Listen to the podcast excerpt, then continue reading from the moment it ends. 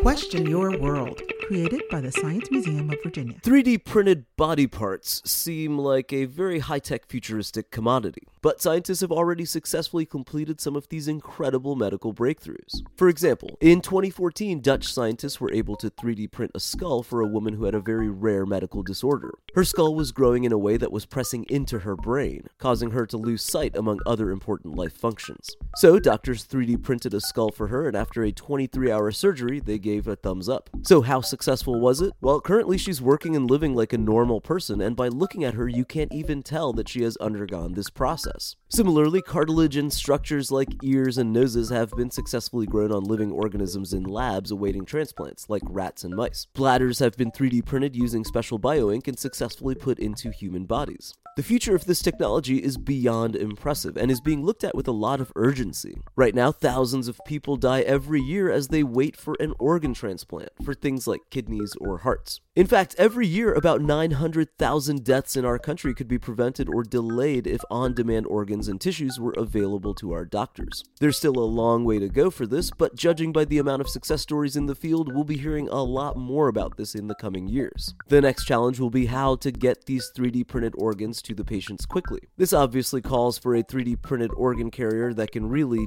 deliver. For more information, please visit smv.org.